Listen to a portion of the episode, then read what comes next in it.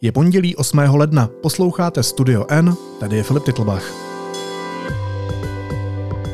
Dnes o tom, že Marian Jurečka má problém.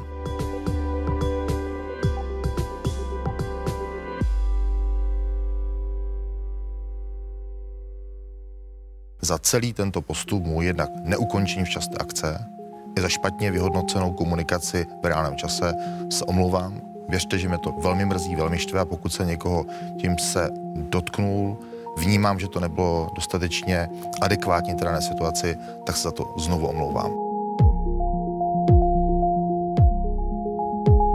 Chyby se sice stávají, ale pokud namícháte nekompetenci, papalášství a elitářství, vyjde z toho pan eh, ministr eh, Jurečka. Problém, který tady pan Jurečka na úvod má, že se do toho, že se do toho zamotal. Kdyby od začátku řekl, jak to bylo, tak tak možná už by to bylo vysvětlené. Bych předpokládala, že večírek se ukončí s tím, že se stalo něco mimořádného, vážného, strašlivého.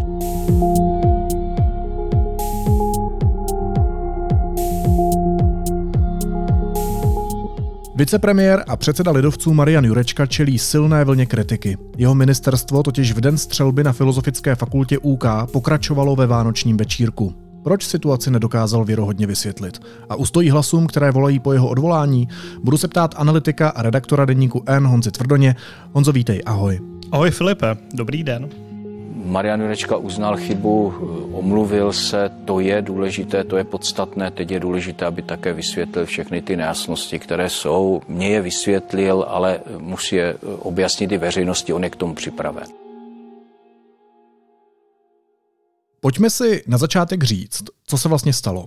21. prosince, minutu před 15. hodinou, začal útočník střílet na Filozofické fakultě v centru Prahy. Kde byl v tu chvíli ministr práce a sociální věcí Jurečka? Ten stejný den vlastně eh, na Ministerstvu práce a sociálních věcí probíhal naplánovaný vánoční večírek, jehož se účastnili pan ministr, eh, který tu situaci podle jeho vlastních slov vyhodnotil velice špatně, účastnil se té akce a následně se odebral na mimořádné nání vlády, která ten den zasedala. Svolali premiér, který se vracel, on, on byl tuším premiér na Olomoucku a vracel se zpátky do Prahy právě kvůli té střelbě v centru města a pan Jurečka se účastnil toho jednání vlády, ale e, ten večírek tam probíhal a navzdory uh, asi řekněme, bontonu a tomu, co by se slušelo, se pak na tu akci vrátil. On tvrdí, že se vrátil na ministerstvo, že by se tam vracel tak jako tak, ale podle různých mediálních zpráv, které se vynořily, tuším, na serveru i dnes nebo pro Blesk, tak e, tam měla probíhat oslava ideálno. A pan Jurečka teď to komunikuje tak, že ano, on se tam vrátil a setkal se tam asi zhruba s třemi desítkami ještě spolupracovníků, spíš blížších spolupracovníků, kteří tam byli, jo, pouštěli tam nějakou hudbu z telefonu nebo přes takové ty uh, přenosné válečky nebo, nebo repráčky uh, a to je celé. No. On jako to popisuje tak, že ano, byl tam ten večírek, ale byl ukončen, ale že to špatně vyhodnotil a, a komunikoval. Ano, myslím, že ta komunikace, eh, tam bych se na chvíli zastavil, protože pan Jurečka tvrdí, že se ke zprávě o závažnosti té situace dostal v 18.26. Ten útok, jak jsem říkal, se stal ve 3 odpoledne. I kdyby to byla pravda, není na tom něco hodně špatně, že vicepremiér téhle země a člen Bezpečnostní rady státu tři a půl hodiny netuší o tragédii, kterou sleduje v přímém přenosu celý národ? No, pochopitelně ano. K tomu vlastně nemám co dodat. No a navíc tam je ten fakt, že to asi nejspíš není pravda, co tvrdí pan Jurečka, že se k té zprávě dostal v půl sedmé, protože server i dnes cituje jeho podřízeného, který redakci potvrdil, že se s Jurečkou na téma střelby bavil už ve čtyři odpoledne. Informace z úřadu vlády, členů vlády, šla v 17.03 SMS zprávou. Já jsem si bohužel tu SMS zprávu přečetl v 18.26, na ní jsem 18.26 reagoval a v 18.36 jsem dával vyjádření eh, na veřejnost. Chybou bylo, že už ten daný okamžik jsem to nevyhodnotil tak, aby se to vánoční setkání celé ukončilo. Proč se do toho pan Jurečka tak strašně zamotává? Takhle, já jsem asi obecně skeptický a myslím, že obecně role novinářů je být skeptický k slovům politiků a snažit se řekněme, prověřovat a tak. Na druhou stranu, já bych ho nechtěl obvinovat ze lži, protože prostě nevím, jestli lhal, nebo jestli ten souběh okolností časových, tematických a průběh toho dne opravdu nebyl takový, jak on popisuje. To jako já mu do hlavy nevidím, důkazy pro to nemám. Tak jak tak, ten výsledek je takový, že Marian Jurečka a ta jeho komunikace, zejména z celé té události, je naprosto nedůvěryhodná, aspoň pro část veřejnosti. A ano, jako teď si pan vicepremiér čte o sobě titulky, že lhář že no, tak jako to je výsledek celé té kauzy. Uh, tam je asi základní problém i to jeho mlčení dlouhé, které vlastně, protože to bylo 21. ty zprávy o tom, že ten večírek probíhal, uh, myslím, byly publikovány nejprve někdy mezi svátky a uh, pan vicepremiér k tomu jako reálně vyjádřil až někdy teď, vlastně první, druhý týden po novém roce s nějakým větším časovým odstupem, kdy Eh, průběžně reagoval on nebo jeho rezort na nějaké jednotlivosti, kde se ukazovalo, že tam jsou díry v, jako v, těch, eh, v těch jeho vyjádřeních, respektive, že není popisována celá ta realita, což vlastně tomu přidávalo další a další otazníky a ta důvěryhodnost šla dolů. No já ještě, když se vrátím k těm časům, tak ta párty podle Jurečky skončila jeho odchodem na jednání vlády. To jednání začínalo v 9 večer. Jurečka později přiznal, že se na večírku zdržel do půl čtvrté do rána. Končilo mým odchodem na jednání vlády, končila tam hudba, končilo tam občerstvení. Těch zhruba 400 až 500 lidí, kteří tam byli do té doby, se rozešlo. Promiňte, chcete říci, že online server i dnes klame veřejnost, když říká, že jste se na ten večírek vrátil? Počkejte, to dopovím, to dopovím. Po jednání vlády někdy bylo kolem půl jednácté, já jsem se na rezort vrátil, vracel bych se tam tak či tak. E, došel se do kanceláře, viděl jsem nějaké ještě nezbytně nutné věci a došel jsem ještě dolů do Atria, kde zůstalo zhruba kolem 30 lidí. Eh, spíše okruh blížších spolupracovníků, se kterými jsme tam zůstali, já jsem tam zůstal s nimi. To je doplnění té informace, na kterou já se nedal jednoznačně jasnou odpověď před zhruba třemi nebo čtyřmi dny. Ty říkáš, že ho nechceš uh, označovat za lháře, a tak je to minimálně určité mlžení, které mi zvlášť vzhledem k té vážnosti té tragédie přijde při nejmenším jako trapné. Samozřejmě jednou věcí je, že se na ministerstvu práce a sociálních věcí slavilo i v době, kdy zbytek republiky byl v šoku a sledoval ty zprávy a truchlil. Druhou věcí ale je, jak se k tomu Marian Jurečka postavil a jakým způsobem to komunikoval.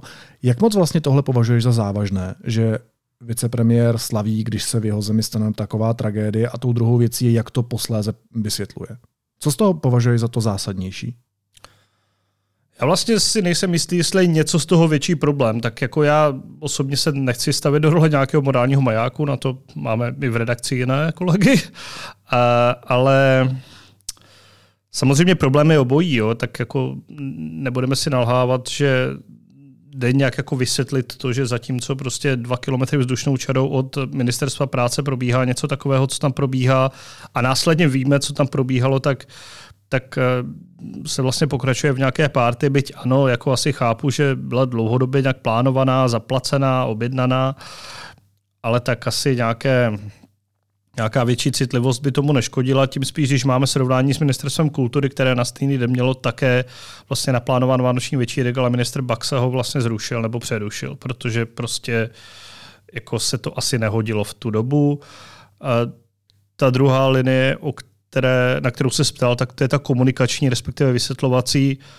A já se přiznám, že to já naprosto nerozumím. Že já jako jsem schopen pochopit, kdyby si takhle počínal politik, který je jako ve vysoké politice chvíli, ale Marian Jurečka byl ministrem poprvé jmenován před deseti lety a podle mě nebo těžko si umím vysvětlit, jako jak je schopný se dopustit tolika komunikačních lapsů v tak krátké době a vlastně z kauzy, která, já nechci říct, že jako není až tak problematická, ale prostě on nikdy nic neukrát, jo, nebo prostě jako nedopustil se ničeho takového, si dokáže vytvořit kauzu, kde sám potom mluví o tom, že zvažuje rezignaci a reálně se tahle možnost vůbec probírá veřejně. To si způsobil všechno sám a pro mě je to vlastně nepochopitelný. A uvažoval jste o tom, že byste měl rezignovat? E, protože ta situace a to vaše mlčení, týdenní mlčení a pak omluva, která přinese další pochybnosti, ukazuje, že jste politik, který lže? Já jsem nezodpověděl všechny otázky, to je chyba, ale nikdy jsem v té odpovědi neřekl něco, co by nebyla pravda. E, nicméně, upřímně, já jsem za poslední měsíce uvažoval o rezignaci. A pro vás je to vysvětlení zatím dostatečné, pro to, aby se trvával jako vicepremiér ve vaší vládě? Kdybych měl pocit, že nemá být vicepremiérem ve vládě, tak eh, bych už eh, ty kroky potřebné eh, udělal. pan minister, pan vicepremiér udělal chybu, omluvil se za ní a to je, to je, to je podstatné. To, že je mě to líto, že k takové situaci došlo a že to vrhá špatné světlo na i to ministerstvo, to si myslím, že je, že je prostě problém, se kterým je potřeba nějak pracovat.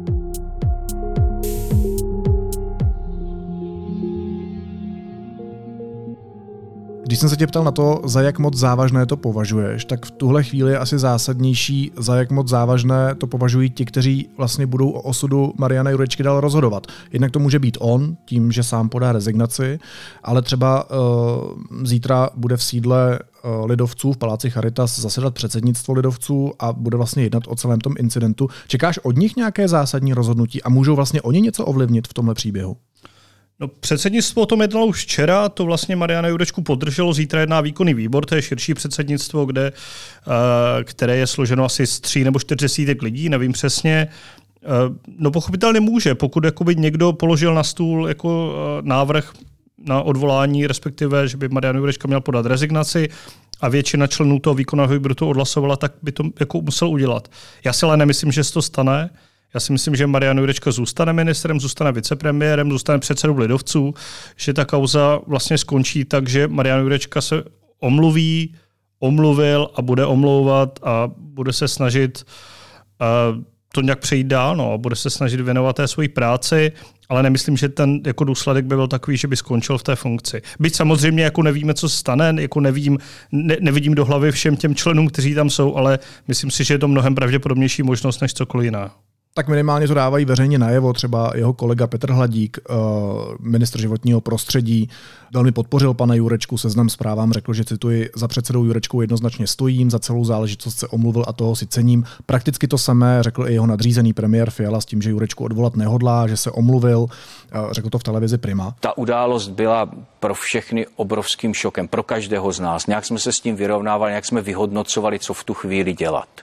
Eh, někdo to prostě nevyhodnotil dobře. Toto je eh, je chyba a eh, je zbytečné prostě chodit kolem horké kaše. Je to chyba, je na místě maximální omluva, nebyla tam projevená dostatečná empatie a pan vicepremiér Marian Jurečka je si toho vědom a já věřím, že dokáže vysvětlit všechny ty věci, které se mezi tím v médiích objevily.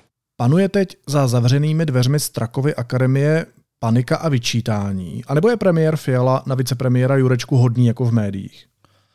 No, premiér Fiala vlastně v neděli byl ty zmínil z, uh, v partii na CNN Prima News a tam mi teda úplně nadšený z toho nepřišel. Tam mi spíš přišlo, že uh, a to je nějaká moje interpretace toho, co jsem viděl, nevím, jestli si tak premiér cítil, nebo jestli tak vnímal, ale přišlo mi, že teda mu nedělá vůbec žádnou radost tohle řešit, jo, protože uh, podle mě si všichni uvědomí, že je to naprosto zbytečný jako celý, jo? že si tady vyrobili problém, který uh, jako je nepříjemný, je reputačně nepříjemný, je osobně nepříjemný pro Jurečku, a snižuje to nějakou jeho kredibilitu, nějakou důvěryhodnost, je jako jeho osobní i lidoveckou, což je něco, co si vlastně nemůže ani, ani jedna ta entita dovolit, ani, ani Marian Jurečka sám, protože jako čísla jeho podpory jsou jako velmi nízká, pro lidovce platí to samý, takže z tohohle pohledu já si myslím, že to nikdo než řešit nechce, ale že se nechtěli dostat do stavu, aby něco takového vůbec museli probírat. Teď už samozřejmě ano, tak ta kauza tady je, jako nejde jí přejít, tím spíš, když jako se, jsme se dostali do fáze, kdy sami mluví vlastně o té rezignaci. Jo. Jako Marian Jurečka Eh, to sám připustil jako první, on ho nikdo k tomu nevyzýval, minimálně teda z koalice, samozřejmě opozice ano, ta, ta, ta ho odvolává teď denně nebo hodinu po hodině, což je jako naprosto pochopitelné a logické. Jo. Jako kdyby ty role byly obrácené, tak eh, Marian Jurečka vyzývá stejně tak jako členy současné opozice k rezignaci. To asi nepředstavíme cokoliv jiného. Víte, z čeho má premiér Fiala největší noční můry? No, že mu padne vláda, že přestane být premiérem a bude se muset vystěhovat ze Strakovky. Proto nikdy neodvolá Jurečku, který to už dva týdny celé zemi a všem lidem vytrvalé lže. Já myslím, že koalice to bere jako fakt, eh, se kterým se jako bude muset vyrovnat ve smyslu, tak, tak ho musí nějak překlenout. Jo? Ne, je to asi otázka času a na tu kauzu z, z, za ní se, nebo nad ní se zavře voda jo? za pár dnů a týdnů. Tam, nebo nepředstavíme si to tak, že tohle je nějaká věc, která se tady potáhne jako půl roku nebo tak. Jo? No, je to spíš drobná věc, ale je to velká nepříjemnost a tím spíš, že sami členové vlastně vlády, koalice vůbec jako debatují možnost, že by vicepremiér rezignoval, tak tomu dávají podle mě mnohem větší váhu, než by to jako mohlo mít. Odvolejte pana Jurečku z postu ministra, 14 dní tu lidem lže do očí, trapně se vymlouvá a dělá z lidí blbce. Abych v tomto případě vyzval premiéra České republiky k tomu, aby eh, tu rezignaci eh, zrealizoval. Protože ta důvěra, která, nebo spíše nedůvěra, která ve společnosti vůči vládě je, tak tímto ještě dostává další ránu. A myslím si, že vláda Petra Fialy směřuje k, skutečně k tomu, že ta nedůvěra bude ještě horší než eh, vláda Petra Nečase. Když je člověk muž, tak by měl být i chlap. To jsou taky vaše slova, pane premiére tak buďte chlap.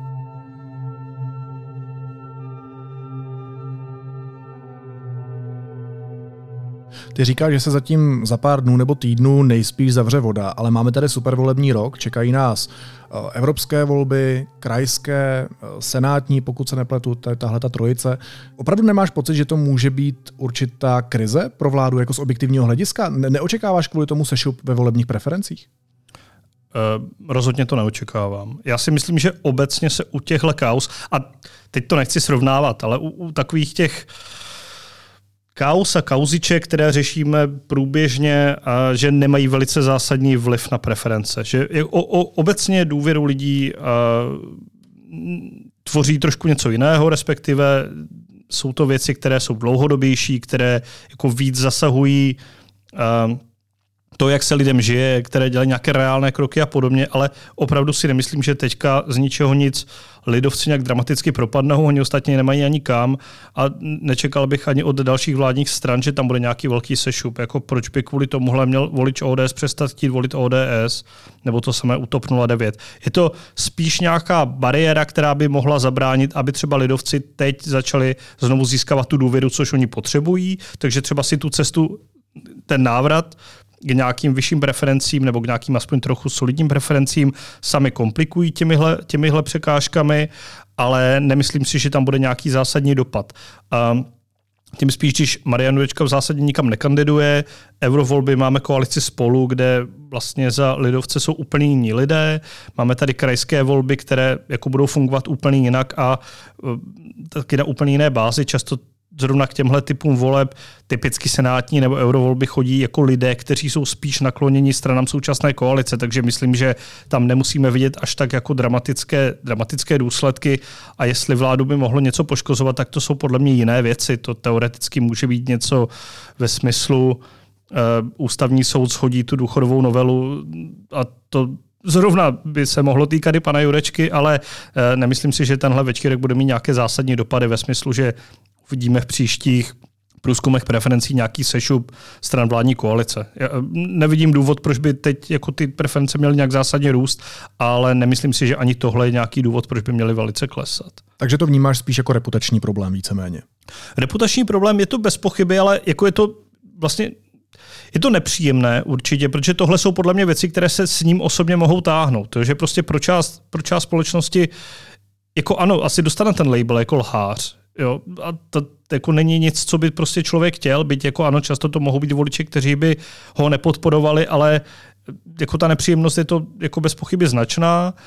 Myslím, že pro lidi, kteří jako nejsou, jak to říct, no, jak to říct hezky, kteří jsou nastaveni tak nějak řekněme normálně, tak to není nic, co by je těšilo osobně. Jo? Jako když to řeknu takhle, prostě nechceš o sobě číst a poslouchat. Uh, já si prostě myslím, že jestli je to pro někoho problém, tak je to vlastně Marian Jurečka osobně. No. Jako lidovci, jo, je to nějaká překážka na cestě, možná se rychleji dostat zpět. Na druhou stranu, jako jaká je alternativa? Jako bez Mariana Jurečky by to bylo mnohem těžší, protože si úplně nemyslím, že mají někoho srovnatelně schopného na MPSV, teď a tady, který by jako velice rychle byl schopen ten rezort převzít a dokázat z něj jako těžit i směrem k voličům. Ale uh, to jsou samozřejmě věci, které jako úplně nevíme. Třeba do toho všeho hodí vedle ten výkonný výbor zítra, který, a kdyby náhodou jako byla nějaká spoura na lodi Bounty a Mariana Jurečko odvolali, ale já si to nemyslím tak když tak se uslyšíme ještě zítra. Ale uh, já jsem přemýšlel, jestli, to, jestli se to dá vlastně s něčím srovnat a my se vlastně v tom českém prostředí máme tak trochu k čemu vztahovat, protože si vzpomínám třeba na tehdejšího ministra zdravotnictví Romana Primulu, kterého nachytali novináři tenkrát v restauraci v době, kdy platila ta přísná covidová opatření. A pro Primulu to tenkrát znamenalo konec ve vládě. Eh, na základě tohoto tady ještě jednou prohlašuji, že jsem nic neporušil a eh, z tohoto důvodu já sám rezignovat nehodlám. Nemůžeme kázat vodu a pít víno. Takováhle věc je absolutně neomluvitelná. Z toho důvodu eh, já jsem požádal pana ministra o rezignaci a v případě, že by tak neudělal, tak ho odvolám. Tak eh, vlastně taková provokativní otázka, která mě napadá, je, jako není to ve výsledku tak, že to uměl Babiš vyřešit líp než Fiala? Já si myslím, že tam je několik rozdílů a byť samozřejmě jako tu otázku chápu. A rozdíl číslo jedna podle mě je, že Primula byl jeden z těch, který ty opatření jako vydával. A jako Porušil teďka Jurečka nějaké opatření, nějaké nařízení, tím spíš něco, co by vydával on? Já myslím, že ne. Asi by byl rozdíl, kdyby ten večírek probíhal v tu sobotu následující, kdy byl státní smutek. Jo? Tam jako bych to chápal, že je to jako nepřijatelné, protože už jako všichni víme, co se stalo a v tu dobu by to byl jako úplně, byl, byl, byl by to úplně absurdní. Tady asi máme, nebo můžeme mít nějaké pochybnosti jako ve prospěch Jurečky, Uh, byť jako ta komunikace působí nějak a celé je to prostě úplně upatlané. Promiň, ale tak po půlnoci už jsme věděli, co se děje. To zase, jeho pan Jurečka říkal, že v půl čtvrté odcházel z toho večírku, to už si myslím, že bylo úplně jasné, že ta tragédie je obrovských rozměrů. To rozhodně, ale on vlastně, pokud se nepletu, tak to komunikuje, takže v tu dobu už tam jako úplně večírek nebyl. Jo? Tam to, je zas, jako kdo mu to teď úplně uvěří po těch dvou týdnech, tady nějakého vykrucování, mlčení a všeho možného. A ještě ta, ta, ta, ta druhá věc, která je odlišná oproti Andreji Babišovi, tak Primula byl nominant Hnutí Ano. Vlastně ve vládě uh, Hnutí Ano ČSSD a Miloše Zemana. Jo, a, ale te, teďka vlastně Jurečka je předseda koaliční strany ve vládě, která má pět členů. A premiérem je Petr Fiala, který jako funguje úplně jinak než Babiš. Funguje jako, řekněme, jako nějaký moderátor nebo, nebo někdo, kdo tu vládu spíš jako ne, ne, ne řídí nějak autoritativně, ale funguje trochu víc demokraticky. Takže z tohohle pohledu je pochopitelné, že jako Fiala ho okamžitě nevyhazuje z vlády a no, samozřejmě působit to tak může, jo? Jako, že, že, ten, že ten rozdíl je velký, tím spíš, když jako si řekneme, je to nějaký reputační problém a ano, je to nějaký reputační problém. A ta vláda teďka má důvěru nízkou, možná by se nabízelo to řešit nějak, nějak rázně, ale Fiala to ani rázně řešit nemůže, podle mě. On jako nemůže vyhodit šéfa lidovců. No ale říkám si, jestli tohle nemůže ve výsledku uh, tou řadou rozhodnutí ublížit nejvíc panu Fialovi. No to je samozřejmě jako riziko, se kterým on musí pracovat, ale je to realita, ve které on žije. Tam on jako se nemůže chovat jinak v zásadě. A myslím si, že uh, že to vlastně dobře ví, tak jako jaká, jaká je jeho jako ta pozice. On vlastně může říkat to, co říká, Mluvil jsem o tom s Jurečkou, on se omluvil, chci, aby to víc vysvětloval, jo, víc se omlouvat, ale jako to rozhodnutí ve finále není na něm. Jako kdyby se začal chovat tak, že začne vyhazovat koaliční partnery, tak vlastně si tu vládu ne, ne jako si ji asi nepovalí, jo, tam jako všichni asi, asi ví, že není žádná alternativa k téhle vládě, ale oni takhle prostě nefungují. A ano, jako může je to oslabovat u některých voličů, samozřejmě může, ale jako ta alternativa je podle mě horší. Počkej, opravdu si nemyslí, že kdyby uh, premiér Fiala vyhodil z vlády předsedu lidovců, že by se ta pěti koalice nerozpadla?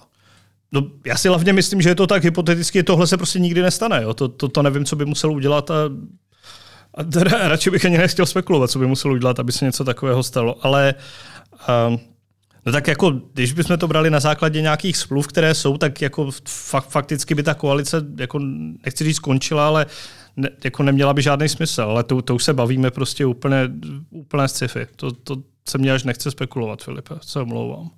Dobře, tak nekoukejme, závěrečná otázka, nekoukejme v té křišťálové kouli tak daleko, ale podívejme se teda do druhého, třetího dne. Máš teda dojem, že uh, kdyby se měl vsadit půlku mzdy na výsledek tohohle všeho, tak by si vsadil na to, že Marian Juračka zůstane ve všech funkcích, uh, že bude stačit omluva a že za dva týdny už se bude mluvit o něčem jiném? to je, uh, To je hodně věcí, na které bych sázel, Filipe. Eh, já bych, já bych asi, nebo takhle já nesázím, protože mi to nejde, ale ale abych nebyl úplný alibista, já si myslím, ano, Marian Jurečka zůstane ve vládě, Marian Jurečka zůstane šéfem lidovců. Jestli se bude mluvit o něčem jiném, no kdo ví, no. Já, já nevím, jestli prostě kolem toho večírku ještě nebudou nějaké další v uvozovkách pikošky, které polezou na povrch, to by tomu samozřejmě mohlo dát nové palivo, ale eh, nepředpokládal bych, že tohle bude nějaká kauza, která ho ve finále smete. Samozřejmě můžu se plést, ale no, tak uh, uvidíme. Asi nás rozsoudí jenom čas a výkonný výbor KDU ČSL. A uvidíme, jestli se k tomu ještě budeme vracet ve studiu N. Analytik a redaktor deníku N Honza Tvrdoň byl mým hostem. Honzo Mostě, děkuji, měj se hezky. Ahoj. Ty taky, Filipe. Naschledanou.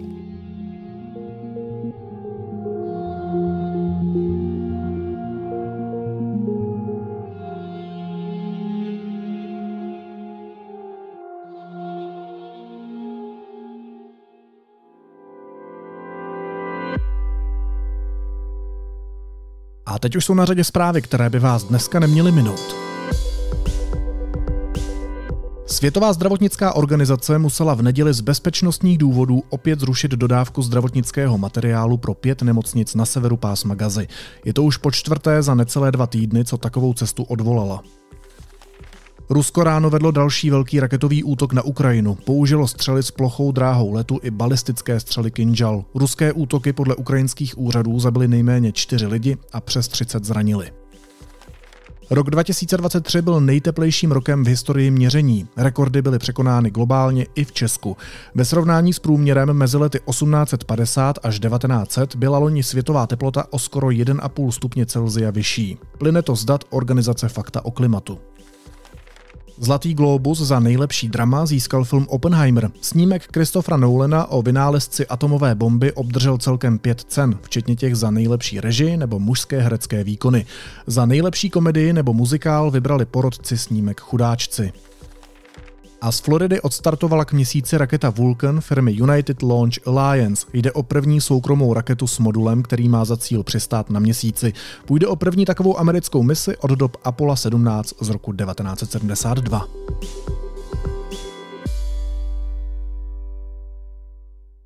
A na závěr ještě jízlivá poznámka.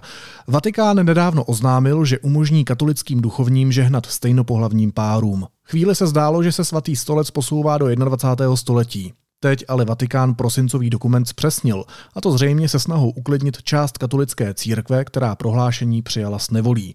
Požehnání dvěma mužům anebo dvěma ženám smí trvat maximálně pár sekund a nesmí se uskutečnit před oltářem. Jasný. A nejlíp v noci. Katolická církev mě vnímá jako člověka. Na pár sekund. Doslova boží. Naslyšenou zítra.